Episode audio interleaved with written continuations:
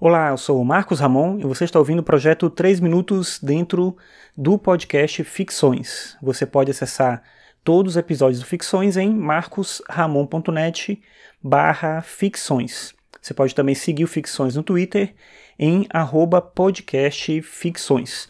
Esse é um podcast sobre filosofia, mas eu falo também sobre o cotidiano, sobre temas relacionados. Hoje, especificamente, vai ser um tema mais para filosofia mesmo. Hoje é segunda-feira, dia 24 de julho de 2017, e hoje eu estava relendo um livro do Kierkegaard, que é um filósofo dinamarquês que viveu no século XIX, ele nasceu em 1813 e morreu em 1855.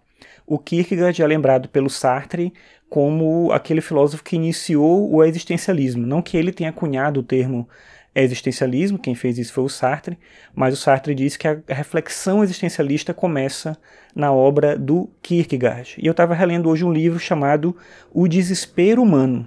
Então, olha só, o livro chama O Desespero Humano, e a primeira parte do livro se chama A Doença Mortal é o Desespero. Então, não é um livro muito. em que ele fala sobre coisas bonitas, sobre alegria, sobre é, felicidade, não é esse tipo de reflexão que tem aqui.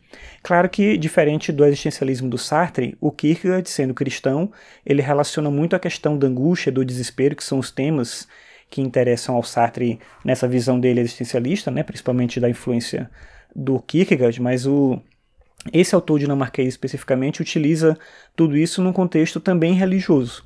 E bem no início do livro, no segundo capítulo, estava lendo uma passagem que eu acho que é interessante, que eu acho que fala um pouco com todos nós de alguma forma, onde ele se pergunta se o desespero é uma vantagem ou não. Eu vou ler o trechinho que é bem curtinho e comento rapidinho aqui.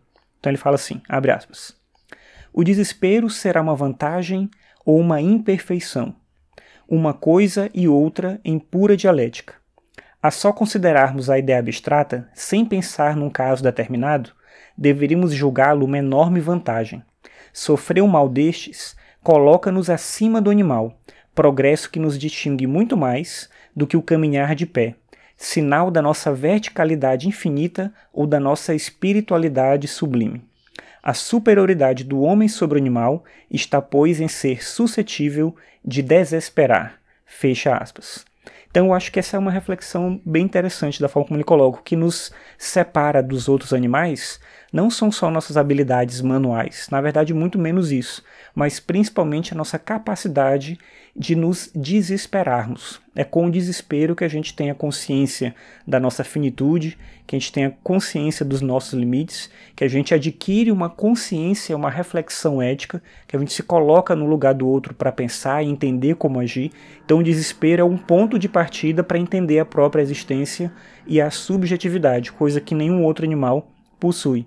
Por isso que o desespero é tão importante na visão do Kierkegaard e o Sartre desenvolve isso no tema mais específico da angústia, do sentimento do nada, e aí, como eu falei, toda essa é a base do existencialismo, pelo menos ele começa por aí.